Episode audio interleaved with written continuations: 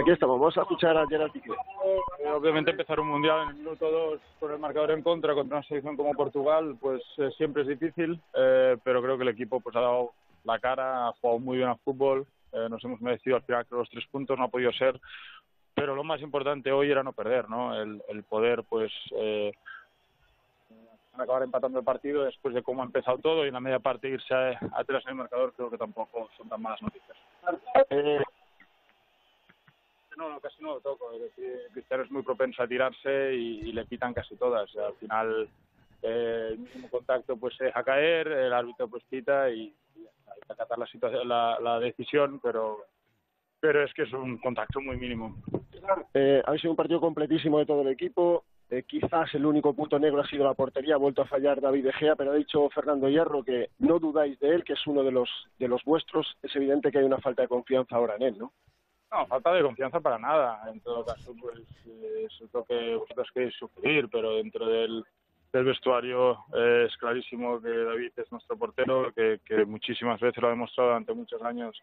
Eh, es el mejor, de los mejores porteros del mundo. Este año es una temporada increíble en United y ahora tampoco nos vamos a poner a debatir y a discutir por, por un simple error. Errores pasan, somos humanos, todos hacemos errores durante nuestras carreras y, con la experiencia que tiene estoy convencido que va a dar un paso adelante que no, no hay ningún problema en ello. Las últimas horas en la selección con la salida de Julen, Fernando de entrenador. Creo que hay que comentar lo menos posible sobre esto. Es decir, es ha sido una situación que a nadie le gusta vivir, que es un poco desagradable. Eh, creo que el Mundial ya ha empezado, hay que pasar página cuando acabe el Mundial, si eso, pues eh, creo que ya habrá su momento para recapitular y, y ver todo lo que ha ido sucediendo, pero ahora mismo estamos metidos ya en competición y lo mejor eh, es remar juntos, tanto nosotros como la afición, como vosotros también, hablar lo menos posible de esto y, centrarnos en el fútbol, que es importante. ¿Era lo que te a Rubiales, eso es cierto?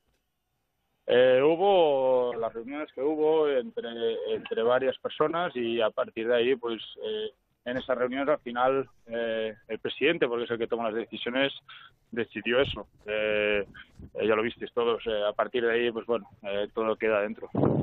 Pero Gerard, le haya molestado que Lopetegui haya negociado con el Madrid durante el Mundial y que se haya hecho público su fichaje.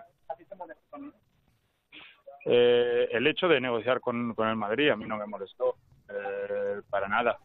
Al final yo creo que el, el fondo eh, es muy claro, te viene un club que es grandísimo, que es la oportunidad de tu vida y, y, en el fondo obviamente que no, luego pues es discutible un poco más las formas. Eh, pero ya te digo, ahí hay miles de, discusiones, hay opiniones eh, y ahí pues el presidente pues no le gustó y, tomó esa decisión. a partir de ahí pues los jugadores estamos para Qatar y ya te digo, como, como menos hablemos del tema, mucho mejor.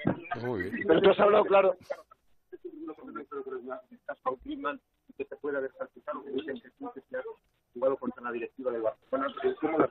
no, no lo entiendo para nada. Eh, se llega a discutir hasta de, mi compromiso con el club, cuando eh, creo que eso es lo más indudable que hay ahora mismo en el mundo, pero pero bueno, al final es, eh, es lo que hay. Es decir, hace unos meses estuve hablando con Griezmann, me dijo que había, que había la posibilidad de, de poder venir al Fútbol Club Barcelona. A partir de ahí tuve la idea de, decirlo, hostia, pues ahora está solo podemos grabar, creo que puede ser un contenido que a la gente le puede gustar mucho. A partir de ahí mi equipo se puso en marcha, empezaron a grabar. Obviamente yo no grababa, yo no estaba al día a día, yo no sabía eh, qué decisión iba a tomar. Al final lo visteis todos vosotros que estuvo indeciso hasta el último instante. Y ayer por la mañana me llama mi equipo y me dice, escucha, que va a salir esta noche. Eh, y le, les pregunté al final qué decide y no, no, que se queda. Y digo, bueno, pues eh, adelante. Eh, y nada más. Eh, entonces, bueno, que me critiquen por algo que al final acabaría sucediendo igual, porque al final obviamente ni he ayudado al, al jugador a tomar la decisión ni le he asesorado. Simplemente pues he puesto cámaras para que la gente vea lo difícil que es tomar una decisión de estas características, pues creo que es muy injusto cuando pones ayer, por ejemplo, el tuit palomitas, tú ya sabes que Piqué le va a decir que no, que Griezmann le va a decir que no a tu equipo. ¿Ya te lo han comunicado? Sí, te digo ayer por la mañana. Ya, ya lo sé.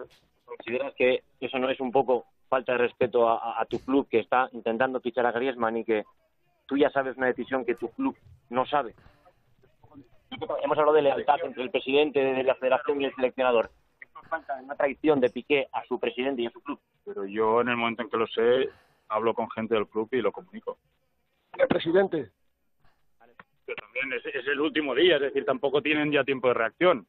Pero hay gente del club que lo sabe en el momento en que yo lo sé, claro. Un reality todo esto, ¿no? Un poco artificial, al menos desde fuera. Grabar dos finales. Eso no sé quién te ha dicho.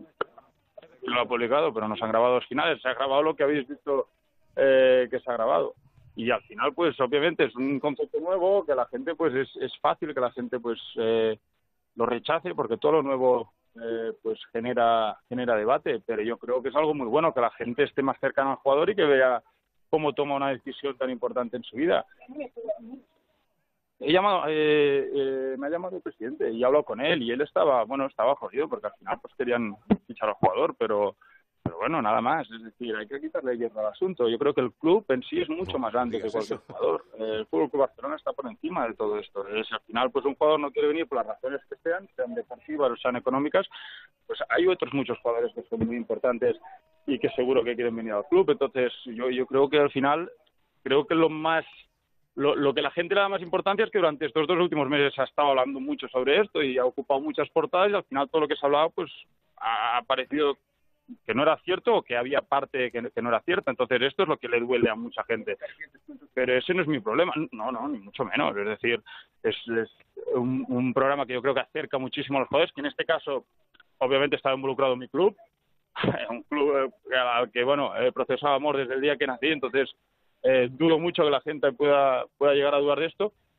Pero al final, si el jugador decide quedarse, no soy yo eh, obviamente el que está involucrado en todo esto. Ni estaba en su casa cada día, ni le asesoré, ni le ayudé a tomar esas decisiones, porque él quiere por las razones que sean.